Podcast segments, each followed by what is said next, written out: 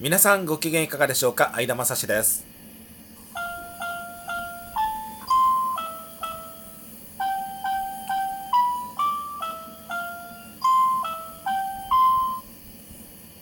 この番組は本庄市在住の私相田が日々流れゆく情報の海の中から毎回テーマを拾い出して私なりに語っていきます。日刊相田正史どうぞお付き合いください。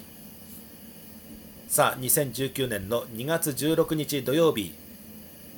午後9時29分夜の9時29分ということでお話をしております。今日はお休みということで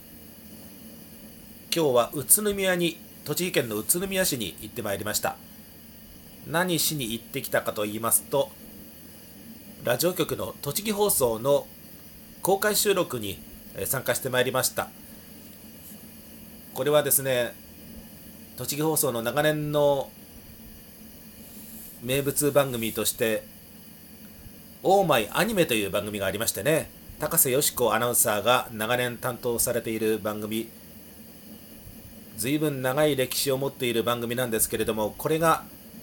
もうあの昔の栃木会館にまだ栃木放送の局舎が入っていた時期からの長寿番組ということでね今も公開放送をしているということでね。今栃木放送でレギュラーの番組で栃木放送の局内で公開でやってる番組っておそらくオーマイアニメだけだと思うんですけれどもね。それに参加してきました。2月16日の午後2時から栃木放送のスタジオに番組のファンがね、えたくさん今日は集まりました。バレンタインデーの後の放送ということでね収録ということで結構いろんな人がスタジオに来ました。ですからちょうどこの後夜10時から22時からそのオーマイアニメが放送されるんですけれどもねこの吹き込みが終わったら自分の声も確か少し出てますので今日収録してきたその番組がその日の夜に流れるということですのでねこれの吹き込みが終わったら自分の行ってきた番組を聞いてみようと思いますがそして私が宇都宮に行った時は必ずザ・グランドスパ南大門こちらに立ち寄って温泉に入るというのもルーティンの一つでね。ですから午前中に家を出てまずマイカーで熊谷駅まで行って熊谷から大宮周りで宇都宮まで行ってきました。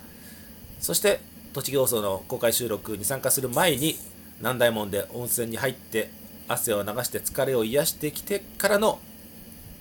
栃木放送の公開収録参加そしてまた大宮周りで熊谷に帰ってきてマイカーで本庄に戻ってきた次第でございました。という今日の一日の流れでございましたがえー、まあ栃木放送の紹介でまず最初の3分ぐらい経ったところですけれども今回はその話でずっと押すのではなくってやっとここでタイトルのお話に行き着きますけれども今回は第32回ということですが私の血の半分は栃木でもそれは母方だよ。名字で判断しないでねということで今回はお話をしてまいりますがこれここまで聞いてきて皆さん不思議だと思うんですよね。なぜそんなに栃木が好きなんだい？なぜそんなに栃木にやたら出かけるんだいというそういう疑問を持たれたかもしれませんね。これはですね栃木放送を聞き始めたきっかけっていうのが西暦2000年の時ですね。えっとですねあの私が一番最初にラジオに関わるようになったきっかけっていうのがラジオ高崎の市民ボランティアラジタカクラブというのが、え、起点になっているということは前にも申し上げたことがありますが、えその時に開局メンバーでラジオ高崎のアナウンサーやっていたのが荒木千代さんね。荒木千代アナウンサーだったんですよね。でこの人が栃木放送の朝の番組をやってるということが分かってそれで聞くようになったのが西暦2000年頃からですね。その時は朝は清千代ということで荒井清アナウンサーと荒木千代アナウンサーの当時は栃木放送のアナウンサー2人体制で朝の番組やってましたからね。それで朝聞くようになったのが最初でそしてこれも以前言いましたね。2001年2月12日月曜日振り替え休日の朝にその荒木アナウンサーの出ている番組に友達と2人で今は亡き栃木会館のね8階の第2スタジオに見学に行ったというのがね今でも思い出でありますけれどもそこから本当に本格的に栃木放送を聞くようになりましたね。そして現在に至るというわけなんですけれどもね。でそのバックにあるのはやはり母方から半分栃木の血をもらっているということがあるんですよね。どういうことかと言いますと私名前が相田正史ということで名字だけ見て私がどうもその三尾さん相田三尾さんと同じ名字なんでその関係で栃木の系統なんじゃないかというふうにどうも忖度していただく方がたまにいらっしゃいますがまあ関係ないわけでもないですけれどもね。ですけれどもうちの相田という名字が多いのは私の本籍は実は住んだこともない山形県の米沢市でございますので米沢に行くと相田さんだらけなんですよね。あとは米沢だけでなくてやはり東北地方福島とか新潟辺りとか要は上杉藩の栄えていたところというのにはおそらくこの相田さんという名字は結構多いんだと思います。それが一番多いのが私の本籍である山形県の米沢市なんでしょうけれどもですから間だけでは栃木を説明できないんですよね。それはたまたま相田光夫さんという方がね、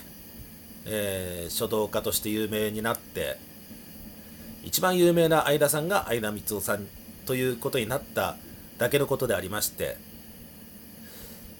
ということで私の母方がやはりルーツは栃木なんですよね。私の母亡き母は相田理恵ですけれども結婚して間になりましたので旧姓は漢数字の3に山水の沼と書く見沼という旧姓見沼理恵でございました。でこの見沼家のルーツというのをたどっていくと宇都宮になるということでしてね。これ私の亡き母の貯金をですね預金を解約しなければならないのでだいぶ前の話になりますが戸籍をいろいろと取り寄せたことがあるんですよね。その時に私の母方のおじいちゃんの本籍が宇都宮市の篠井町当時の篠井村だということが分かりましてね。ああなるほどそうだったのかというふうに思いましたよ。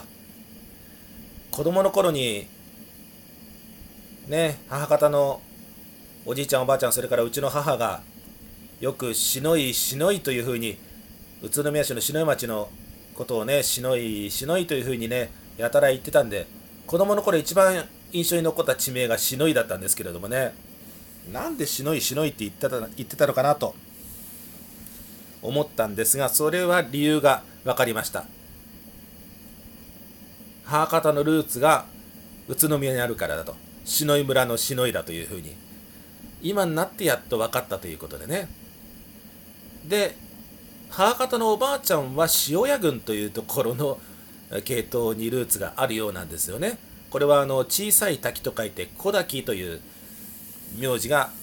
おばあちゃんの旧姓ででありましたので。ですからこれで母方の半分栃木の地だということが大体お分かりいただけたことと思います。ですからあのうちの母方のおじいちゃんは栃木弁それも県北県北なまりが相当きつくてね。母方のおばあちゃんもデレスケっていう言葉はね随分そのおじいちゃんの仕事の関係であちこち全国